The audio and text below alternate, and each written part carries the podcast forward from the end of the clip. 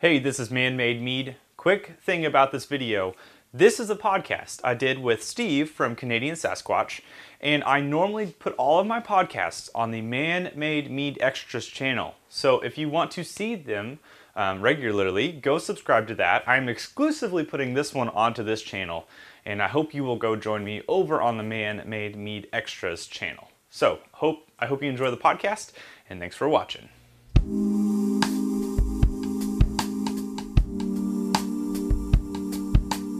Yeah, this is episode 16 of, of um, What's New with Mead, is what I call it. So Okay. it's where I just talk about mead making. A lot of the time, it's uh, what's happened in my own brew world, but Mhm. also um, just talking about mead making in general. So I'm, I'm here with Steve um, from Canadian Sasquatch, who um, he is another YouTube mead maker. And I know that you haven't been as active recently, but um, at one point Right. you were you were posting at least once a week, right? yeah, there was a little bit there. I was trying to do once a week, maybe twice a week, depending on what was going on. Uh, kind of around the same time, I was trying to uh, advertise my book that I just written. Yeah. Just kind of use the YouTube to push that. So I was trying to do be a lot more active. So I was I would love out to- there for all that. yeah. So what what's your book title? Uh, Mead methodologies. So is it um is it in your book are you mainly talking about the basics of mead making or are you diving into the in-depth things or So it's for me one of the hardest things when with making mead was trying to find how to just go through and make mead using the various like calculations and all that for the san and YAN and all that stuff and there was like no good one place for a lot of that so it was like so i took my uh, youtube series mead methodologies um, which used to be a different name, but I got cease and desist. Um, jeez. so, so I, I no longer say that name, but if you look hard enough, you'll see what it was.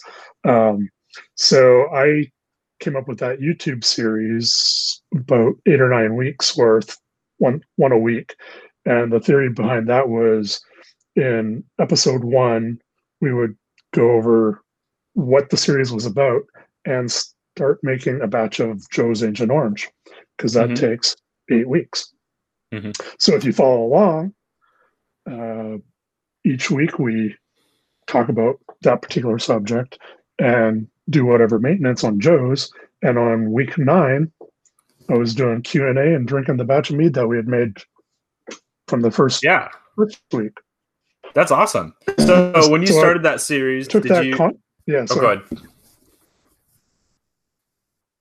so I took that series and turned it into a book. Essentially, each week is its own chapter in the book. Okay.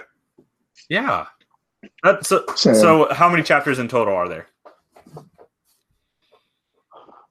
Oh, uh, I think there's now ten chapters. Sweet. Where can we Hmm. find your book for Yeah. anyone interested? Amazon. Amazon. Awesome. Uh, it is. Uh, you can buy it as an ebook. Uh, it's. I think it's five ninety nine as an ebook, um, or you can buy a print copy, and it's print on demand from Amazon, so you can only get it through Amazon, and it's costs way too much for what it is for a print book. well, I'll make sure and put it down in my description uh, of this for anybody interested. But I definitely, um, you know, I, I what year did you write that? Was it Um, so I did the YouTube series was 2016, and I think the book came out in 2018. okay? Yeah. So So, you've probably yeah. read through, um, you know, the the mead making Bible, or at least seen it. You know, the one that we all tote, um, the Ken Schramm's book. Ken's. Yeah. Yep. I ha- I have a lot of those books sitting behind me right now. Yeah. Actually, and they're they're great. I don't want to. I'm not knocking those at all. Um, I definitely I want to Yeah. plug people to go to yours because I don't think there's any way to get too much mead information. Um, Oh no, that's that's why I have a stack of them, and I kind of took a little bit of information from all those, and I tried to like distill it down to a whole lot less fluff. And here's here's what you need to know.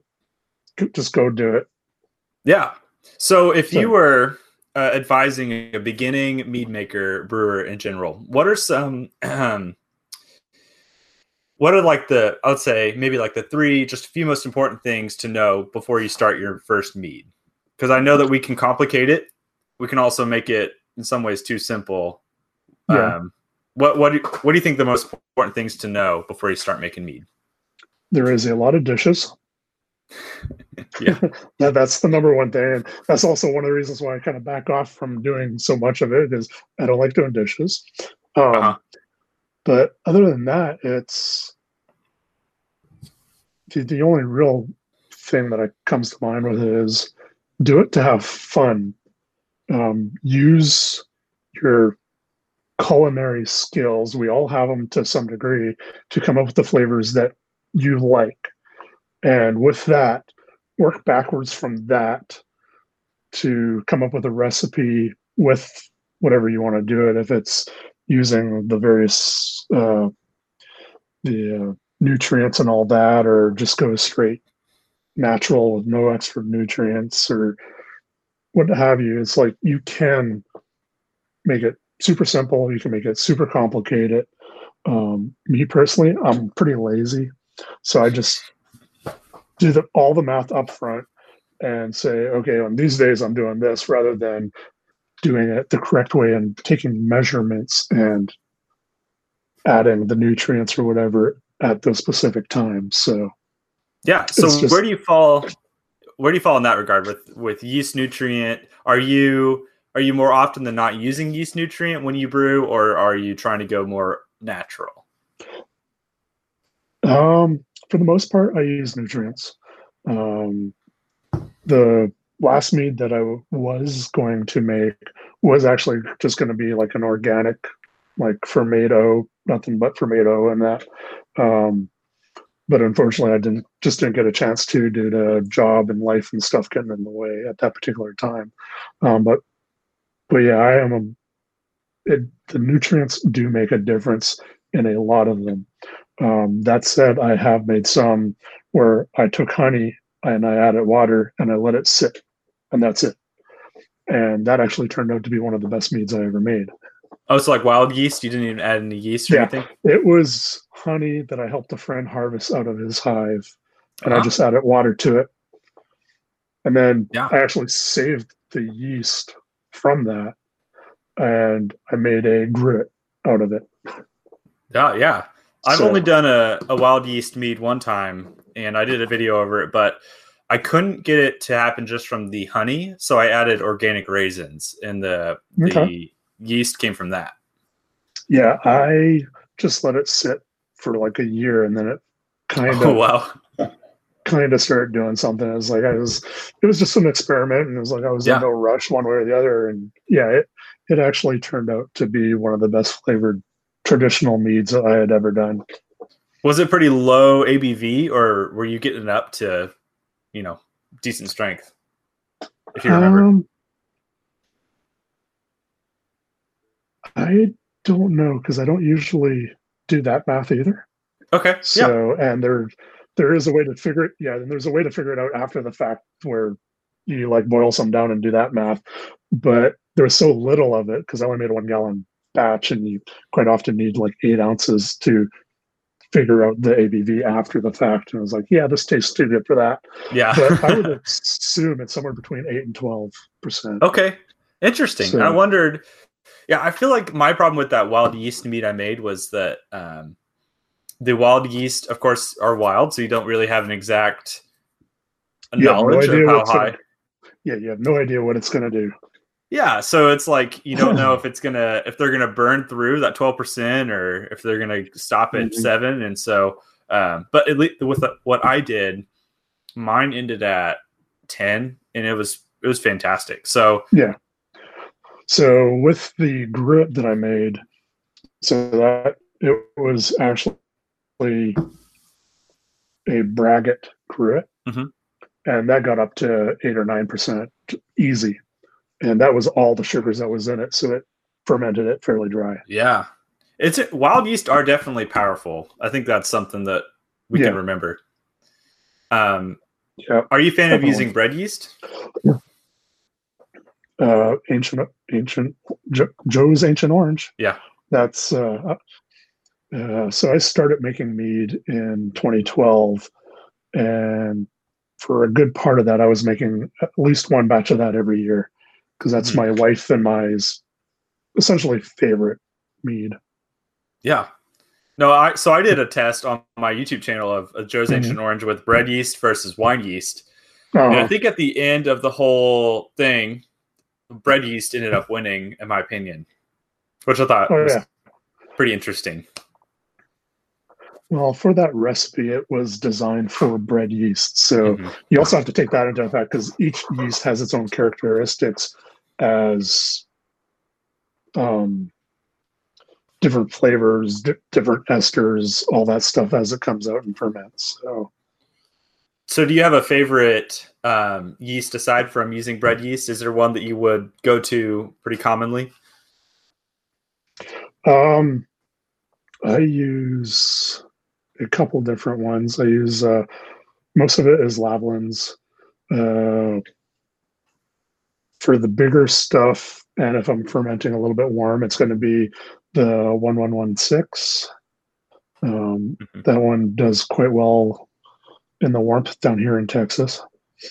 Um, and then uh, I'm drawing a blank on the other ones. 71B Yeah. is another one. I use that one quite a bit. And then RC212. Okay, yeah, I've only had one experience with that one, and it was pretty good. Yeah. And that one does really well with citrus, I find. So I Did you? I know this one's really it's really uh, in depth, and you're having to probably recall knowledge. But do you remember on that one, the RC? Is it a slow fermenter for you? Do you recall? sometimes. Mhm. Um, I had one where it took a while, but then I've also had it where it like just burned through everything. So I don't know if it's like a nutrient. I know it really wants a lot of nutrients. So I don't know if at the time it was really slow, it just didn't have enough, or if there was a temperature thing, or because the first time I used it, I didn't have proper temperature control really. um, but after that, yeah, a lot of nutrients and good temperatures, and yeah, it could burn through a thing in a week. Yeah.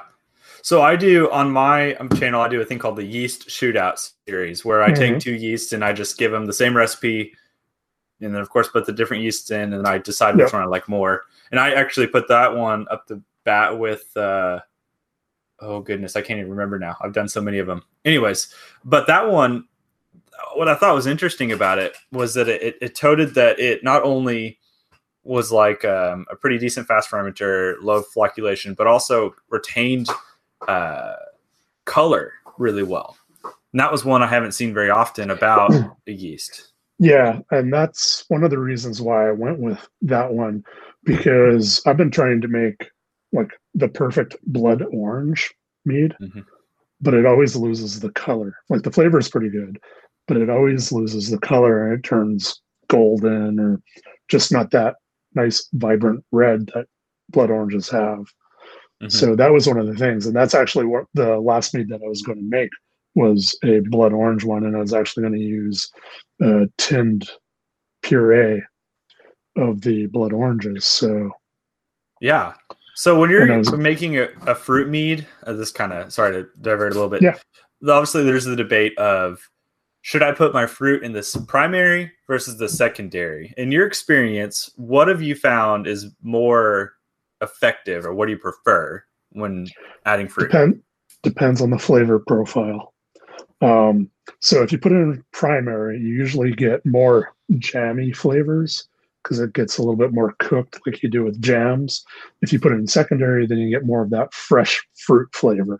So it really depends on what flavor profile you want and when you put it into whether it's primary, secondary, tertiary, or anything like that. Yeah. So That makes sense. I have I more often than not will put mine in the secondary to try and I feel Mhm. like that primary just blows off so many uh, aromas that you lose a lot of or some flavor from fruit. Yeah.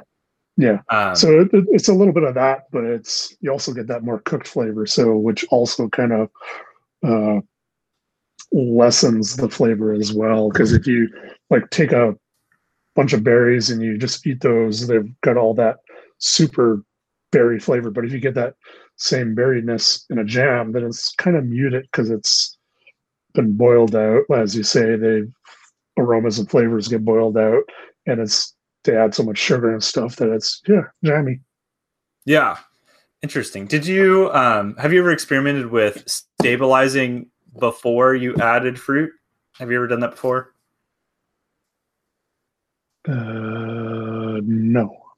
So I've been I've been doing that some recently. I have a recipe I really Mhm. like to do. It's like an apple cinnamon, and I've found Yeah. that I'll start with you know the cyser base of using apple juice and and Mhm. honey and all that, but then I'll pile a decent amount of apples in the secondary after I um, stabilize, and I normally get this even more sweet, rounded apple character. I haven't done it with it with many Mhm. other fruits, but I'm I'm wondering if uh, even in the secondary fermentation, obviously there's some fermentation that happens. That's why it's called secondary fermentation.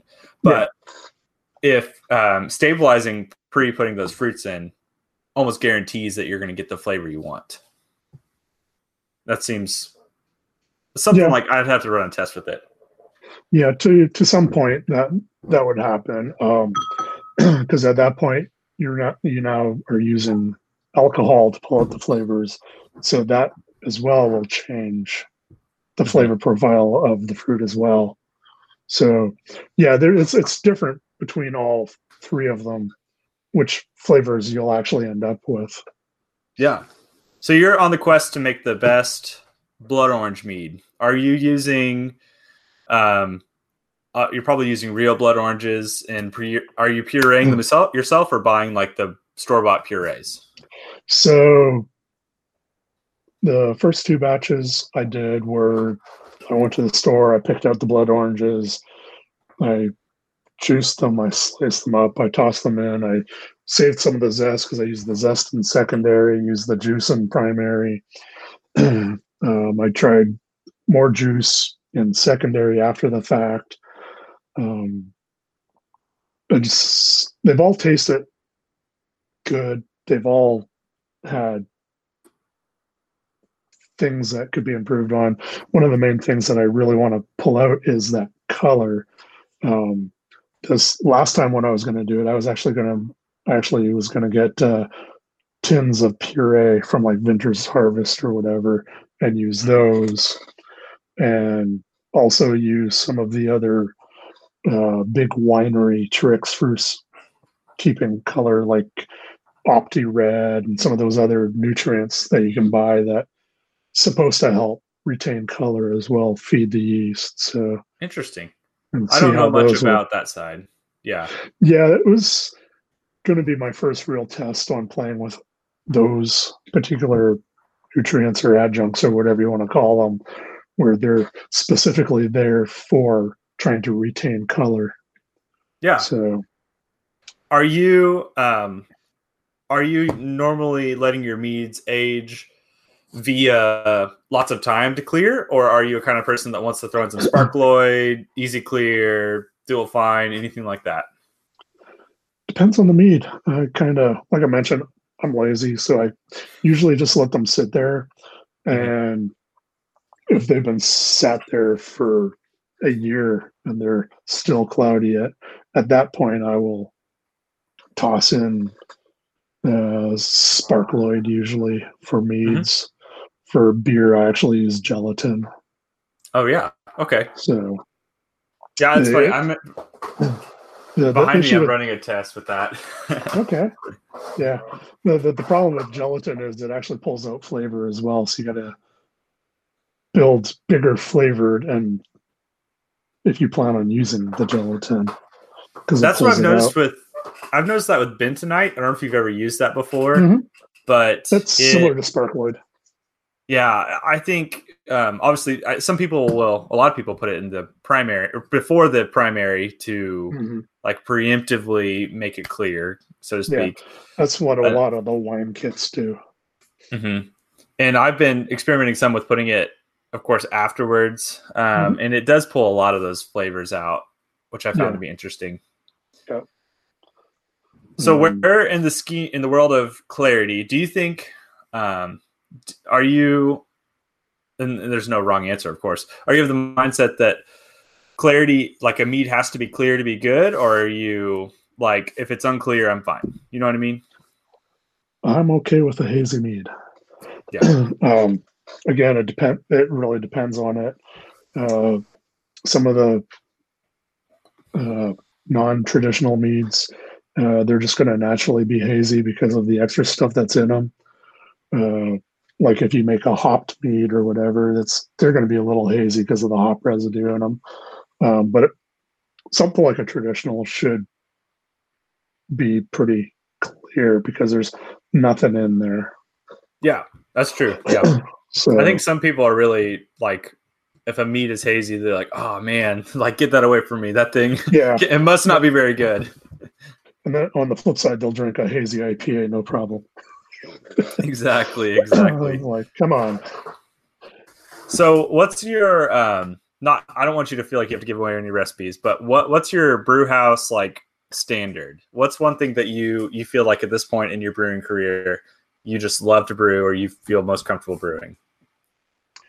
Joe's, Yeah, yeah, yeah. Joe's Ancient Orange. That's that's pretty much the only one that I outside of the blood orange, that's the only one I've ever made more than once. So that, that that one I've probably made at least a dozen times. the blood orange I've done twice, and then I'm always changing the recipe on that, so it's it's different each time. But outside of that, it's like I haven't made the same thing twice. With the Joes, are you putting the full like four and a quarter pound of honey in to the gallon? Yes, I follow the recipe to a T. Yeah. So, um, uh, with your experience in doing it, have you changed anything about it, or do you keep it standard? I follow the standard recipe. Uh, we did we did make a hybrid. So we did a Joe's Ancient Orange Bomb, so Bray's one month mead. So we kind of combined those two recipes together, but instead of like cinnamon, we used star anise. So th- Okay. this this was an idea that my wife came up with, and I was like, all right, this sounds good. And, and yeah, it actually turned out really well. Since the the bomb and Joe's both take similar amount of time, uh, kind of follow the Joe's recipe with Bray's uh, nutrient and yeast. Combine the two, use star anise instead of the cinnamon, and yeah, everything turned out pretty good. I actually have some star anise that I'm trying to figure out how to use at some point. You just Um, plop it in and What, what kind of character does it normally impart? I honestly don't have any experience with it. licorice. Oh, So- okay. So it tastes like licorice. So if you don't like licorice, don't use it. yeah. But I grew up eating black licorice, so it's like, yes, this is a very tasty thing. Yeah, yeah, yeah, yeah. Interesting. Well, I have so, like I've, I have a packet of it from it's like the Brewer's Best. You know, they make it whatever. Mhm. I've been trying to figure out where to use it. Um, I went and bought a bunch of different spices the other day at the brew shop, and so at this point, I'm just trying to figure out what to do. Is there any mead you made that is um, do you feel is is really off the wall in all of your time? Um, not so much any mead, but some of the beers I've made. Okay. What have you done? So, well, so I guess could be also mead because braggots. I, do, I like to make braggots because I like I like the hoppiness of beer, but I also like the mead characters. So I combine the two. And typically, my braggots are more mead heavy. So when I was doing it all grain, I'd use like if I use twelve pounds of grain, I'd use twelve pounds of honey. So Oh. They're- Yeah. They're going to be like 12 between 12 and 15 percent abv huge Yeah. flavors That's a that's a bomb right there. That's good. um, but the most off the wall one the uh, my duck squatches braggot gruit braggot. so that was so there's a gentleman on YouTube called SJ Poor who does he's kind of the inventor of Homebrew Wednesday, if you've ever Oh. seen that out there. That was him. So he puts on a challenge, and one of the challenge was was brew local. So you had to have at least one ingredient in your beer that was local. Well, I don't really do normal or standard, so I did the gruit braggot. So instead of just one ingredient, I used yeast that I harvest from my friend's honey. I used honey from the farmer's market. I used cornmeal from a place just two towns south of me, uh, dandelion root, which was pulled out of my yard. Um, uh, there was a couple other things. Um, so, yeah, that came about, and that was some people described it as like a Belgian quad in flavor, uh, or like a drunken fruit cake. hmm Um, a lot of people Sounds pretty no good to me. it, it was hard for me not to drink them all. It was it was really good. Um, some of the other herbals that I had in it, uh, uh, yarrow, ginseng, uh a couple other things, um, made it so it seemed so the eight percent, eight or nine percent that it was actually made it feel like about 14 15 percent. Oh wow. it was it was pretty potent and there was a couple of comments on that. It's like there's no way this is 8% i'm like yeah i actually did the math on this one. Yeah. so but yeah that would be the most off the wall one. It was called doc squatch's health tonic. That sounds And- fantastic though. And everything that was in there actually had some kind of health benefit so on the label I actually labeled like this will help you with heartburn heart pains sleeping insomnia digestion issues blah blah blah That's awesome. so, yeah. so, yeah Man, see, I uh when I first started brewing or mead making, I should say, um, I was like anything that took more than three ingredients or four ingredients, I was like, that's too many. But now that I've, I just, uh-huh I, I've changed my mind a little bit, and it's because of some of these recipes I've made. Like it started with the Joe's Ancient Orange that I did one Mhm. time, and it of course has a bunch of ingredients. Yeah. Came out really good, and now I've been, of course, experience or experimenting with a bunch of different recipes that have maybe seven or eight, nine things, and and uh, while yes, you do have to purchase more ingredients, it pays Mhm. off in the end. Oh yeah and that kind of goes back to when we started this conversation is think of the flavor profile that you want to achieve and work backwards from that. It's like, okay, like going back to the Joe's bomb star anise is like, we want a licoricey thing. How do we achieve that? Star anise. Okay, so how do we use that? Oh, we could use. We want it done quickly, so let's use bomb. But we also know Joe's works, and we were like those flavors, so we just start combining stuff, and it just works out. Yeah. Do you have a favorite honey that you like to use at this point in all of your time? Huajillo. So it's a South Texas only uh, plant, and my local farmers market. Uh, there's a lady there who sells it by the gallon, and I visit her for buy a lot. Interesting. It's so it does have a slight medicinal flavor to it to start with, but that works its way out, and you just work that into the flavor profiles as well. Mhm. Um, but yeah, it's it's just a flavor profile that I quite enjoy. So that's interesting. It's interesting you said the medicinal flavor, and I'm thinking specifically of. Uh, I was tasting something the other day, and I had that same thought. It's like this has a medicinal flavor, Mhm. and to me, you know, we think of maybe like Robitussin or something like you you grew up like the terrible medicine Right. you hated trying or having to take as maybe Yeah. medicinal. I also equate some medicinal value to like a chalky I don't have like an exact like fruit. Yeah, like some. Yeah. I don't have a like a, a. It's weird to explain the flavor. Do you have any explanation for what you mean by chalk or not chalky, but medicinal? So with the Huajillo medicinal, uh, take a whiff of Vicks VapoRub, and you get that okay. that kind of Yeah. medicinal um, aroma, and that's very very mellowed down, but it's similar to that um, kind of mint like Mhm. type flavors and stuff like that can be very medicinal. Yeah, I can see that. Okay. so Yeah, um, interesting.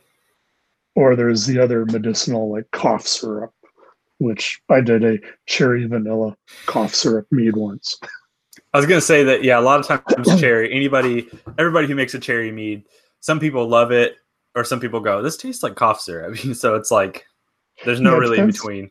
yeah it, all depends on the cherries that you do it with if you use sweet cherries you're going to end up with cough syrup Mhm. you have to use the tart cherries Yeah, to get a cherry flavored something that tastes good the only way I've figured how to combat the sweet cherry that what you're saying that uh, Mhm.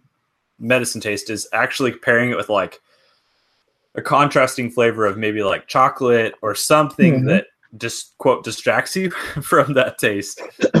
yeah yeah So- i did a ch- chocolate cherry beer that turned out very well it wasn't medicinal at all But Mhm. cherry alone is definitely uh, one of those flavors that Yeah, and when I combined it with um, vanilla in a very sweet mead, it was very cough syrup. They even kind of had like that coating like cough syrup does. uh-huh. So it was it was that interesting. mouthfeel kind of Yeah. uh, It just kind of coats your mouth like yeah. All right. no, it's so I, I I asked that question about kind of weird flavors because I um one thing I've been doing with my YouTube channel, I started a new series called "Can It Be a Mead," where I essentially I spin two different wheels, and one has a bunch of fruits on it, and then one has a bunch of weird flavors, peppers, uh, Okay. you know, cinnamon. Uh, what else is on there? I'm trying to think. A bunch of weird like spices, essentially right. and um, I've been challenging myself to make those. So like right now, I'm actually drinking. This is uh, it's something that's going to go out on Monday, but it's a a uh, watermelon, jalapeno, and cinnamon mead that I that I spun and landed on those flavors. Okay. And so I I have done a atomic fireball candy mead mm, with ghost chili. oh man, And, the, the fun part about this is the atomic fireball mead by itself. I drain poured that, but one, but the part that I added ghost chilies to, that turned out really well. You can only drink about an ounce of it because it pulled out the capsaicin as well. yeah. So it burns, but it tastes good. Yeah, no, that's definitely that, that- That's awesome, though. I I find those to be fascinating. I know that some people are like any. Some people think that if you're adding anything but honey water yeast or normal fruits, that you're making some. Mhm. You're making a sin, essentially. Yeah. So a couple of years ago, I was doing, I created the Canadian Sasquatch Mead Challenge. and I created that because I wanted to basically find a way to be able to model share with people around the world. So I was like, let's make it into a challenge and see what everybody can do. And so I actually got three years out of that. Was working on my fourth year, but due to 2018 life and stuff, that didn't come through. And I'm hoping maybe next year to get back into it. But the whole point of it was to it was the Canadian Sasquatch challenge, and it was to challenge ourselves to make different meads and stuff. So like the first one was the first year it was traditional, and so I had people from New Zealand and the U.S. and Wales all do it all with different honeys. I used a honey from cranberries, and you could Mhm. actually get the cranberry flavor from it. Um, the second one was you had to use chocolate. So I'm actually Huh. drinking right now a bochet that I had made for that. So it was a chocolate bochet mead, and I turned used the honey was a wildflower honey that already had a caramel flavor to it. Uh-huh. And as soon as I tasted that honey, I was like, this has to be a bochet. So I boiled it down, turned it into a bochet, chocolate bochet mead. The last one that I did was it had to be a melomel. And I just threw it out there. Any plant will be a melomel at this point, just Mhm. because it was such a small group. It's like between five and eight of us. I think I remember you you talking about this though, like Yeah. a few years ago. Yeah. And so for that, I did grilled pineapple. Mhm. So I used mesquite honey and I actually cut pineapple, grilled it on my grill, and tossed that into secondary. And we had grilled pineapple, and you can actually get the caramelized pineapple flavors through it.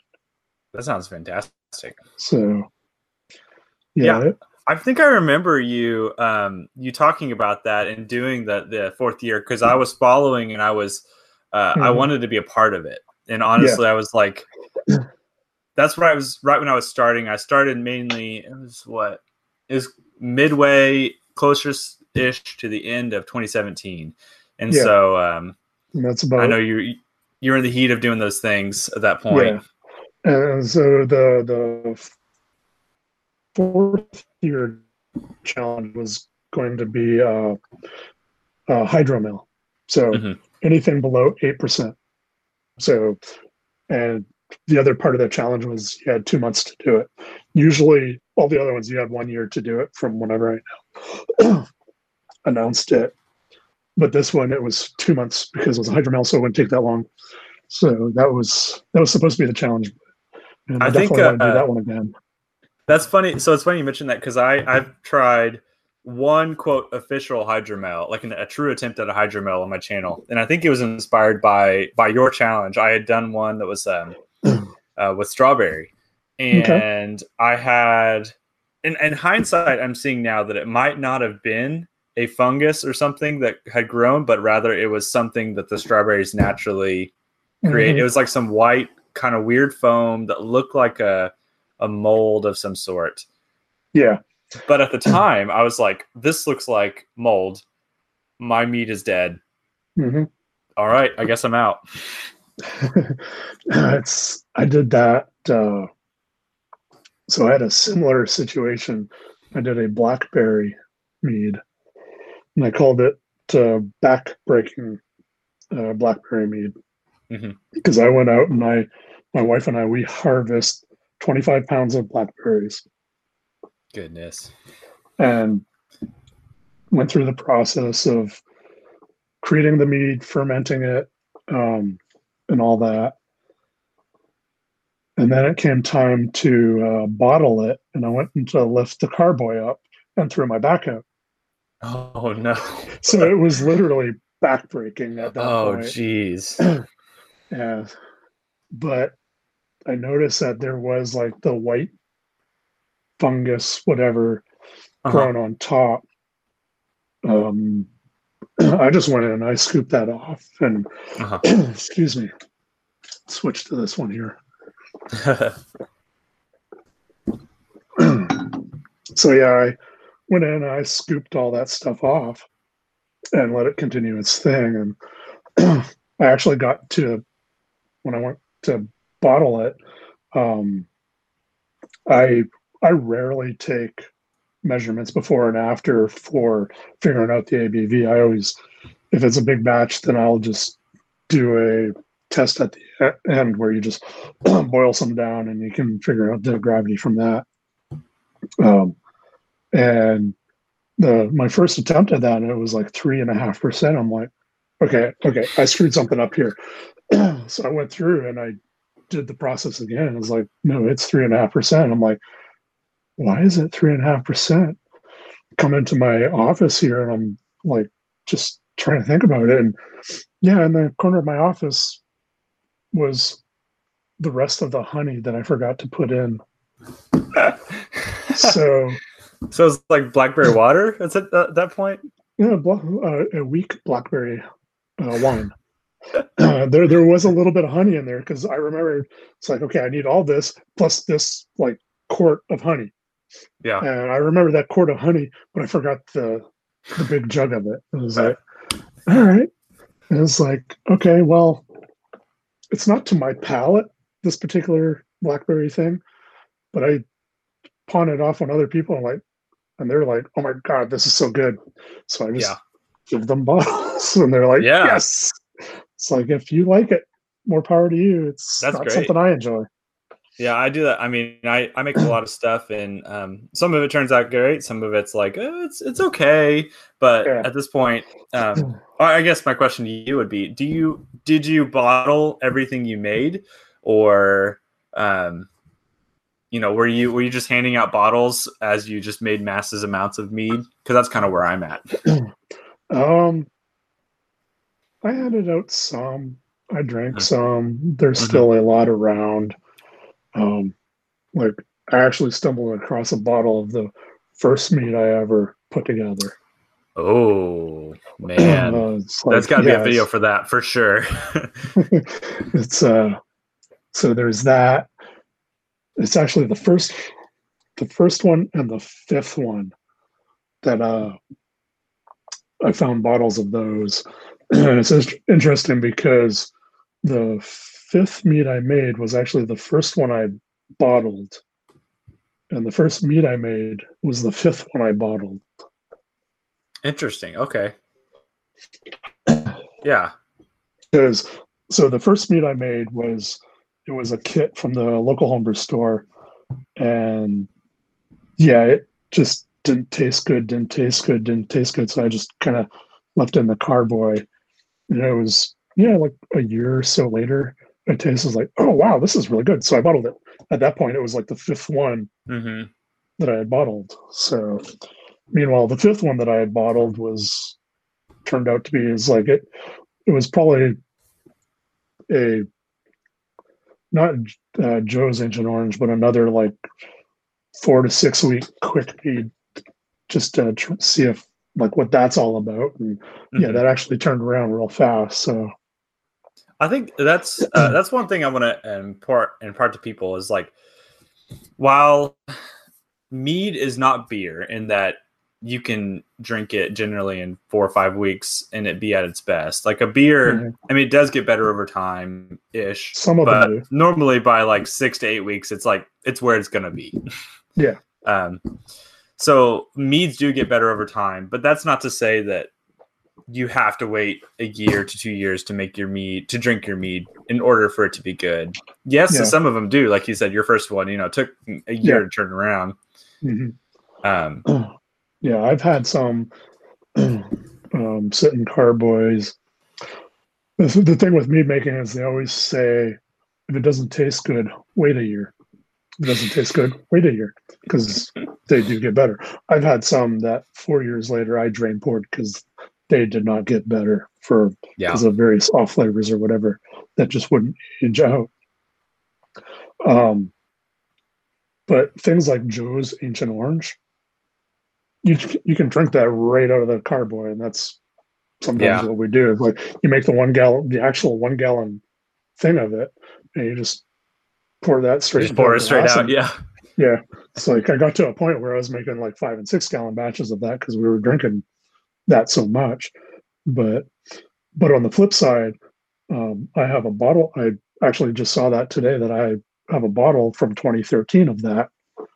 So and that's that's awesome. So yeah, it's like most most of the stuff I have is actually pretty old because I haven't brewed since 2017. Mm-hmm. and well, so at, some point, I'm still going to send you a bottle, a couple bottles. I need to send you a care package. Actually, you know, I don't know where you're at in Texas, but I lived in Texas for a small stint in my life, and uh, mm-hmm. uh, had I known then, I would have just. It probably would have been easier to get it to you at that point. Where, where, where, in Texas were you? Uh, I was up at the Panhandle, so I was probably okay. still far away from you. But yeah, I'm, in, um, I'm in Houston. Yeah, but you're closer than you are. I'm in Oklahoma City now, so um, okay. it's not too far away, but enough to where I still got to ship something out. So, uh, yeah, I'd love yeah, to send still, you some stuff. Still probably closer than the Panhandle. Yeah, Panhandle is like there's nothing. It's just an extension of Oklahoma essentially. so, um, yeah. I, so, is there anything you in your brewing time that you wish or you still want to brew? Is there a recipe that you're like, I am, I'm waiting for the day that I can do this one? Not to say we're going to steal it. I'm just curious, picking your brain. um, just going back to the blood orange because I definitely want to like get that one nailed down because you know blood oranges are pretty much my favorite fruit. so if I could capture that in a mead, that'd be brilliant. Um, outside of that, I just want to start playing more with like uh, I like braggots, so I like doing playing around with those, and I like gr- the like that one gruit that I made using all the weird things instead of hops for bittering mm-hmm. and all that. And it's, I kind of want to go down that path of just finding really weird things and making Yeah. something good out of it. It was like, who would have thought atomic fireballs and ghost chilies would taste good? But it actually does. It, Can't drink much. it sounds of like we're on the same path right now. but yeah. So it's just kind of going down that path of wanting to try things other than hops or your standard fruits and cinnamon and stuff like that because there's so many things out there with so much flavors in it in the herbs and uh, various other plants and whatnot Have you ever hopped your blood orange mead before? I have not hopped any mead other than a bra- braggots. I Okay. think about that if I actually, but yeah. So I've um, it's funny you mentioned the blood orange because recently I, I use I haven't been using um, actual blood oranges. I Mhm. well, maybe I have. What did I? Oh, it was grapefruits. I used that one time. Anyways, um, I haven't been able to. Mainly, I it's just hard to get a hold of blood oranges here. I think in a good tasting Mhm. capacity around me. So I've been using like the Amoretti, not necessarily fake product, but it's the um, the extract slash you know natural flavoring. Um, I recently did one that was a blood orange hopped mead, and it was pretty Mhm. fantastic. Um, yeah, I've had hopped meads before and they're pretty tasty. mhm. Um, just haven't haven't made one. Yeah. I uh it's really I feel like we mentioned earlier about the the haziness that you get from hops, but also Mhm. there's such a big mouth feel you get from adding hops, Yes, adding spices and anything like that that just really um Yep. not only imparts flavor but changes that that mouth feel. yeah, it's uh, so the acids and hops are a big part of that, Mhm. which is why they also help with carbonation and keeping heads on beers and stuff like that. Is because of all the oils and acids and all that that are in them. So Yeah. they do impart some of that, similar to how uh, you can take a super sweet mead and add wood to it, and the wood imparts tannins, which gives it a drier mouth feel and taste than Yeah. it really is. So, it's, Have you done much with oaking and you know I- I or barrel lot of- aging meads? I do a lot of wood aging. Do you do wood- oak spirals or like chips or cubes or what? So, uh, in so I've done a little bit of oak meads, um, but I do most of my wood stuff with beer and with the beer and the braggots, um, and it's usually cubes. Uh, for oak, I prefer Hungarian oak because it imparts a cotton candy sweet flavor that I like Mhm. plus adding the tannins to keep that sweetness down lower. But I've also been playing around with uh, mesquite. Mm. So I will buy mesquite, uh, toast it myself to about a medium, and use that.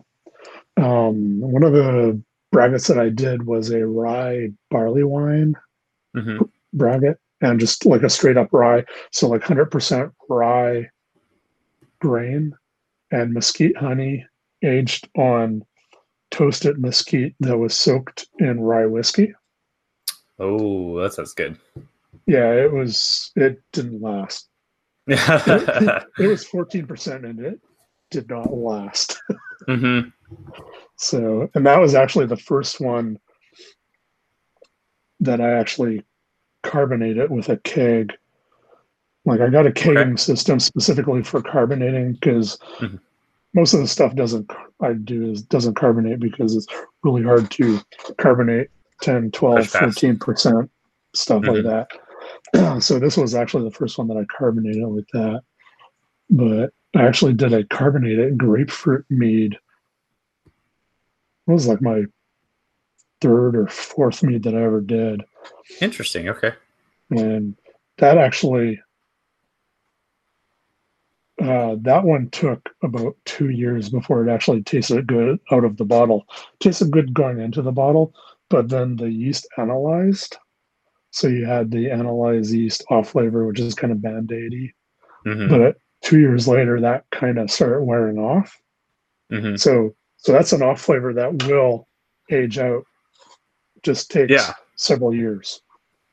So, so, I uh in my my process, of course, learning about things I've uh, about mead. W- one of my main sources for learning about a lot of the science of mead was actually your channel, and you kind of introduced me to the world of um, fusels and what mm-hmm. they are, and kind of like what they what they mean for a mead.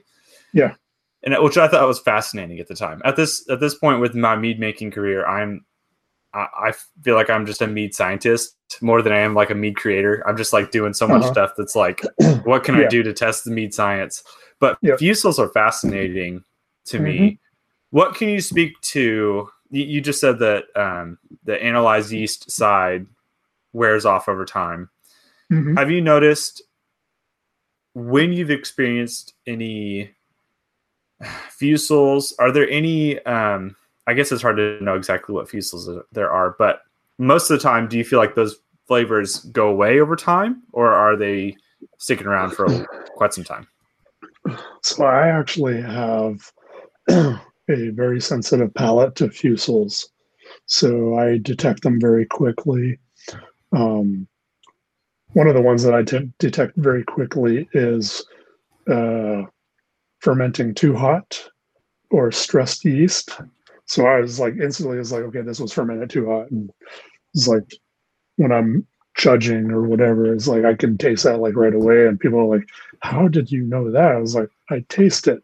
There's the mm-hmm. fusels that you get from fermenting too hot. So do you feel so, like you got that from experiencing it? From doing it and like you, maybe you fermented something too hot and you went, oh, this is what this tastes like, or was like, oh, def- definitely is like. Otherwise, I would have no idea what what it is. Like this, this doesn't taste right, and I don't know why. Is like I had a mead that I fermented, and I know it was fermented too hot. It was like it was very very strong. And it was like later, it's like I had one that was fermented not quite as hot, but still too hot. It was like not quite as strong. It's like okay, this is kind of what that is. Um, I also took a BJCP uh, testing class, and mm. we actually went through a lot of the off flavors and stuff. and that was one of the things, like instantly, is like, oh, this is nasty. It's fermented too hot. And he was like, very few people actually understand that. It was like, meanwhile, it's like, there was a bunch of other stuff. It's like, yeah, I can't taste this one. I can't taste this one type thing. So it's like everybody has a sensitive palate to different things. And mine just happens to be strained yeast. Well, I mean, that's a very valuable like skill to have. I mean, yeah, if you're making it, definitely. But it's like if you're trying to enjoy somebody else's and they do well, nothing. For diagnosing, though, you know, I think yeah. that it's definitely helpful to say, oh, "Hey, oh, yeah. I feel like I'm getting this from it." Yeah. So, but yeah, it just so some of it does age out, some of it doesn't. Um, the ferment it too hot. I haven't had a mead old enough yet where it has fully aged out, but I do feel like it steps down a little bit over time. Uh huh.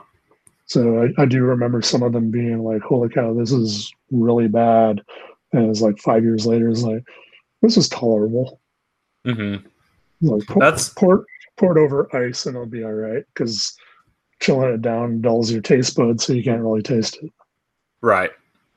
Man, one thing that really fascinates me about I mean, mead and wine in general is that um, it does like the the flavor change from you know six months to seven years later, just for comparison, is Oh, yeah. so different. Oh yeah.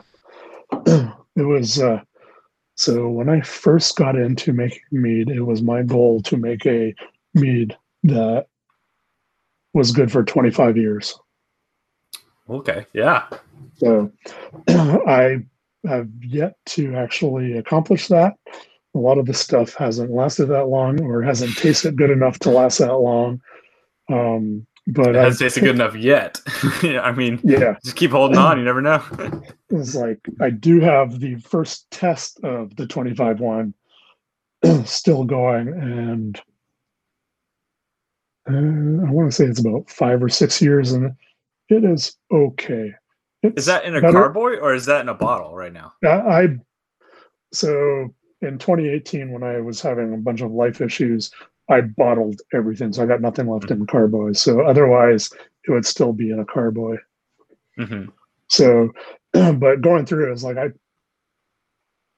learned about what it took to make something that could age, and it was high alcohol, high sweetness, and high um the pigments and stuff. So the darker it is, the better it'll age. The alcohol, the better it age. The higher the sugar, the better it'll age. So I made a sack buckwheat mead. Okay, yeah. So so it's super dark, um, super sweet, and super buckwheat. That's Oh. yeah. Of course, the, the issue with buckwheat is it also greatly depends on whether you get East Coast or West Coast buckwheat. Yeah. I was gonna say I'm actually I have buckwheat honey right now that I've been experimenting with. And it's it's good, but it is such a flavorful. It's so powerful. It's got Yeah. some it's it's like very unique. It's very um obviously buckwheat is the name, but like to me, I feel like I'm chewing on some hay. Like Yep. when Yeah. I that's very sweet hay when I try it. Yeah. Um, so that sounds like it's also it kind of has like an earthy tone Mhm. to it. Yeah. Very that- molasses, very yeah. Yeah. So that is West Coast but Okay. So East Coast, we go back to medicinal. hmm The honey itself has a medicinal flavor. You ferment with it, and it brings out those medicinal flavors. So that would not be a good mead to try and age with that particular honey. So it's you, you also have to kind of pay attention to the honey profiles as well. Yeah. Well, it's, and it's, it's weird funny. that it's the same plant, but different flavors from different sides of the continent. Yeah. Yeah. Honey, I, I've tried a bunch of different honeys at this point, and my favorites are like mesquite. Um, Mhm. Buckwheat is is up there, but it's not very high up there. I like Um, buckwheat in tea. Oh yeah, I haven't tried Yeah. that yet. Yeah, That it's like it be I- yeah, I grew up drinking tea, and I'd use buckwheat honey in my tea, and Huh. it's just like putting molasses in some Earl Grey, and it's like, yeah, it's really good. Yeah, I'll have to try that. I have, I mean, I have like 30 pounds of it, so I got to find some use for it uh-huh. at this point.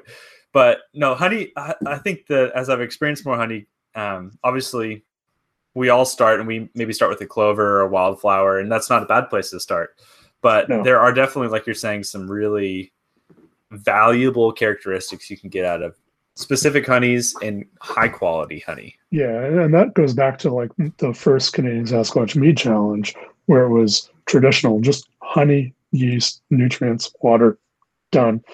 And I wanted to do that because I wanted to see more of the whole honey flavors and all that. So, like, yeah, I found cranberry honey. So it was just honey made from cranberry flowers Mm-hmm. and it had that tart cranberry flavor in it, and the mead had that tart cranberry flavor in it, but there was no anything in it. Yeah. And it comes back to uh, this guy that I know. I met him at a bar who he does his own brewing and all that, and he stopped going to uh, put into competitions and stuff uh, many, many, many, many years ago because he did a traditional mead with blueberry honey. So just honey made with blueberry flavors. And he got dinged because they didn't think it was just honey. They thought that he actually put blueberries in it. So, yeah, it's like, all right. So we need to start paying more attention to what honey actually imparts in because it is, for the most part, the second biggest ingredient in what we're making. Yeah, for sure. I, have you ever tried avocado blossom honey? I have not. It, it has been on my list. There's, I've got like a list of ones that I really want to try. There's avocado. There's uh, uh, heather. There's uh, oh, the one that tastes like marshmallow. Oh, the uh, meadow foam. That one I want to try too. oh wait, no, I just recently tried meadow foam. I haven't tried brewing with it, but I actually did. A friend of mine had a little tub of it, and so we tried some of it. It was like, yeah, marshmallow. Did it really? Okay, I was gonna say. Yeah, I wonder. I've so, never tried it, so I wonder if it does taste like marshmallow. Yeah, no, I, I remember that now. But yeah, so it's so there's a bunch of honeys out there that I really want to try, and um, another honey that I wanted to try was a South American killer bee honey. Man, so hardcore. It, yeah, it was supposed to have very strong caramel again, like similar to the wildflower one that I just made my bochet out of. But this this one it was supposedly like biting into like a caramel bar or something like that. Wow. That kind of flavor. Yeah. I was like, I want to try that. And it was like trying to get some of that. I was like, yeah, sold out, sold out, sold out. it's some of these are so hard to get and they get to be so expensive too. I'm oh yeah. I I found it's like sometimes you can wheel and deal at the locals farmers market, but sometimes you can also just get a five gallon bucket for a lot cheaper online. Yeah, oh yeah, with the shipping. So here in Oklahoma, I've yet to find one that's gotta, cheap. I'm I'm the last time I asked my local apiary was probably six months ago, a year ago, and he was like, "Yeah, it'll be like three fifty for a five gallon pail," and I was like, "Hold on, I can't, oh. I can't do that." yeah, I think it was two hundred and twenty dollars for my five gallon shipping included. Yeah. See, uh, where were you getting that? If I, I don't mind asking, do you mind answering? Uh, I don't remember. There's like one. Dutch Gold I know of. There's a thing called Webstaurant. There's um I'm sure there's some other ones in the yeah, world. Yeah, there's quite a few of them out there. I I don't remember. Yeah. Well, I don't think online honey is bad. I definitely think we have to watch if it's pasteurized and filtered. That's where we get into yes those those question marks. And I I this sounds weird, but I was not. I believed that there's a difference between unfiltered and pasteurized honey but I didn't experience until I ordered some orange blossom from um, a company called Webstaurant, and they do a ton mm. of hmm. restaurant things. And mm. um, it is filtered and um, pasteurized. Seeing my meads four months in with that honey, I'm like, okay, yeah, I can taste the difference between, mm-hmm. especially in like mouthfeel and yeah. actual character presence.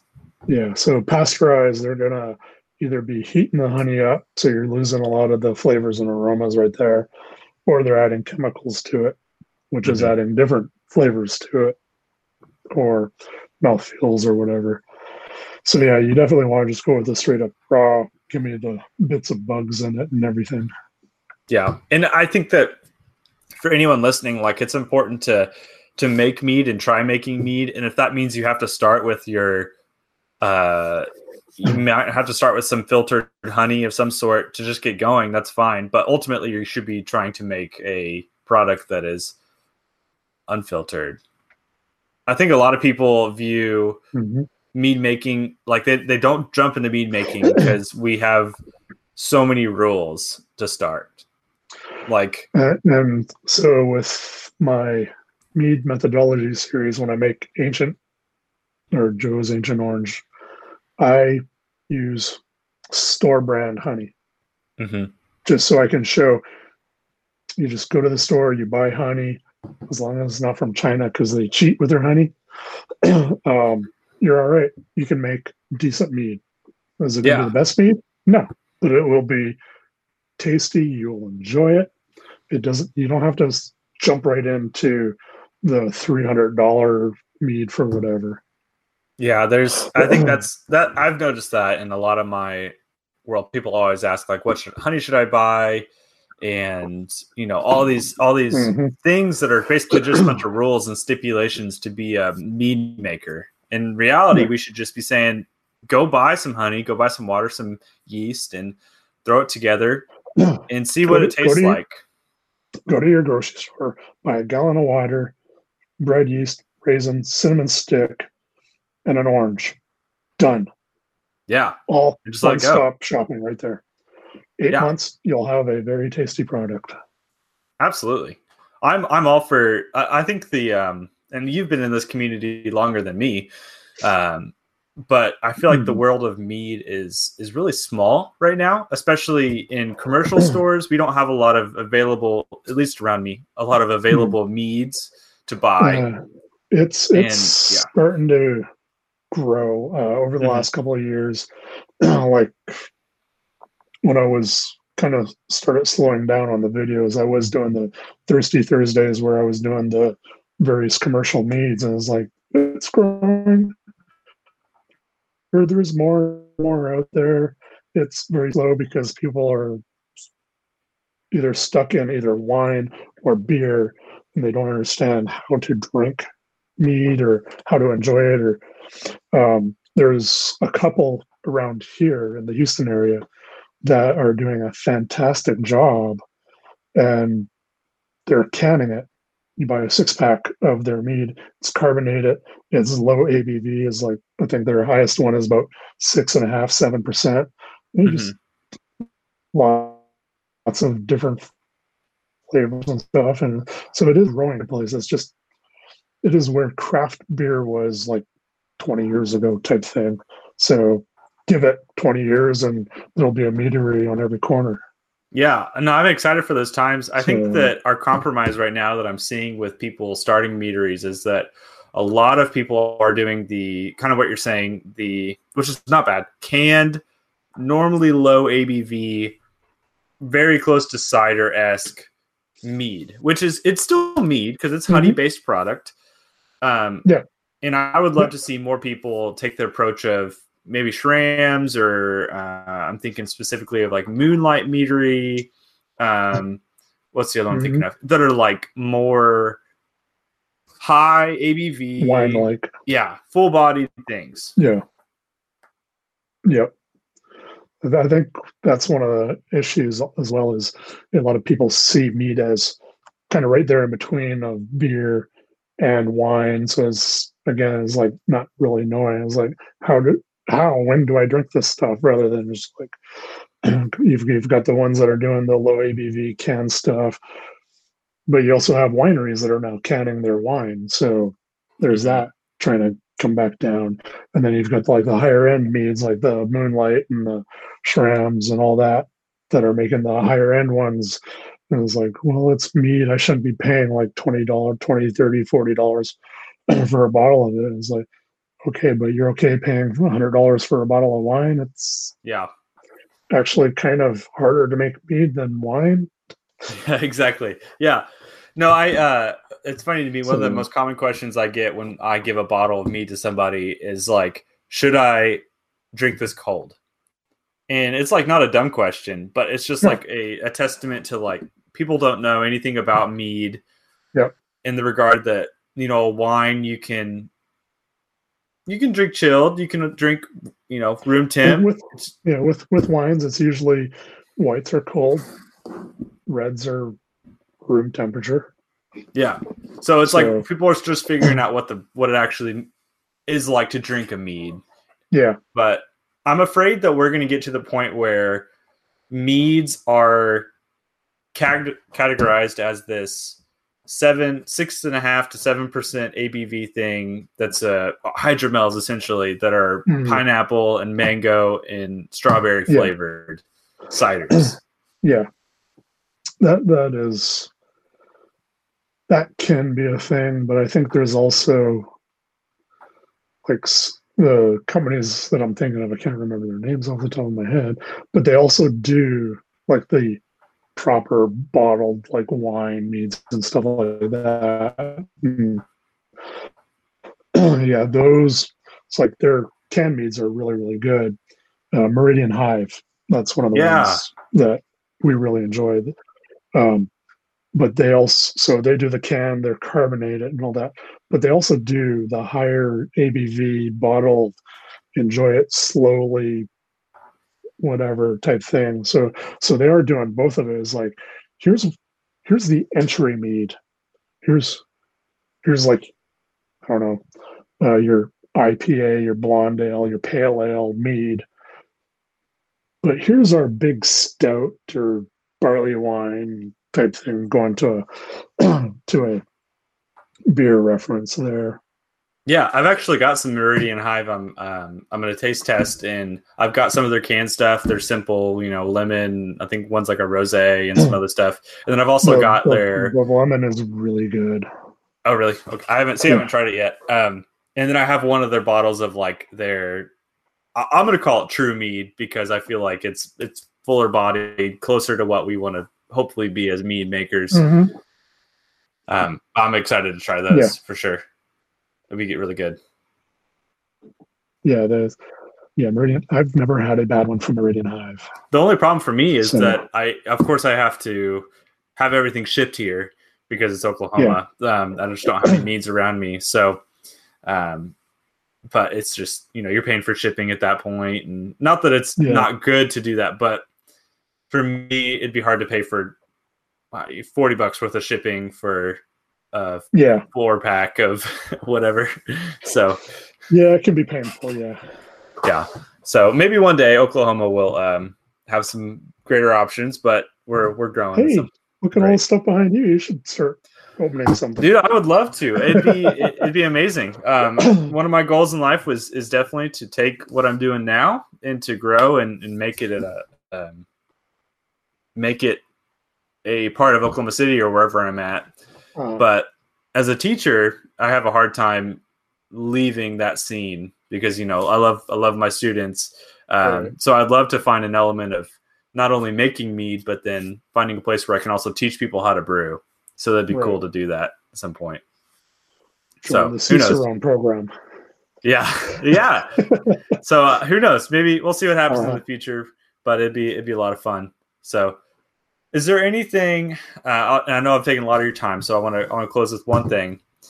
Mhm. Um, and this I don't think this is by any means the last time we'll talk, but I would love to know uh, what's one thing you want to say to possibly encourage new brewers, and that could be in the world of you know mead, maybe wine, beer, anything like that. What's one thing uh, you want to say to to encourage brewers to get started?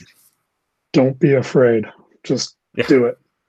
It's like, yeah, there is a lot of knowledge out there, but when it c- comes right down to it, it is a simple process of yeast eating sugar and you have something to drink in the end. So it's, don't be afraid of it. Just jump in and get after it. Yeah, I agree. I think it's and you never you never know until you, you try it, and then your Yeah. your first brew might end up terrible, but that's okay because Yeah. your second brew you learn from your first one. Exactly. So It's like you just keep getting better and better. Practice Uh-huh. makes better. yeah, yeah, yeah, yeah. Um, that's great. I love that. That's awesome. Well, I appreciate your time, and uh, of course, I'm going to be plugging Steve's channel down below. If uh, if you want to watch some of his videos, I know that while he's not doing a bunch of stuff, video stuff now, um, he's got a whole archive of a ton of things he's done, including his book, which is of course in the description, and the video series that you were talking about. Um, I believe it's probably somewhere on your channel, right? Yeah, there's there should be a playlist as well for that. Yeah. So go and you know check his stuff out, and uh, thanks Steve for taking the time. I know that I, I took up Yeah. your Friday night, so uh, you That could be is hanging out with your wife and watching watching TV or doing something uh, more fun than this. But I appreciate you. Yeah, no problem. It's been a pleasure.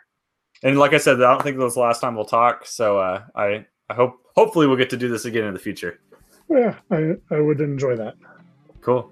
Hey, well, I appreciate your time. Thanks, man. All right. Thank you.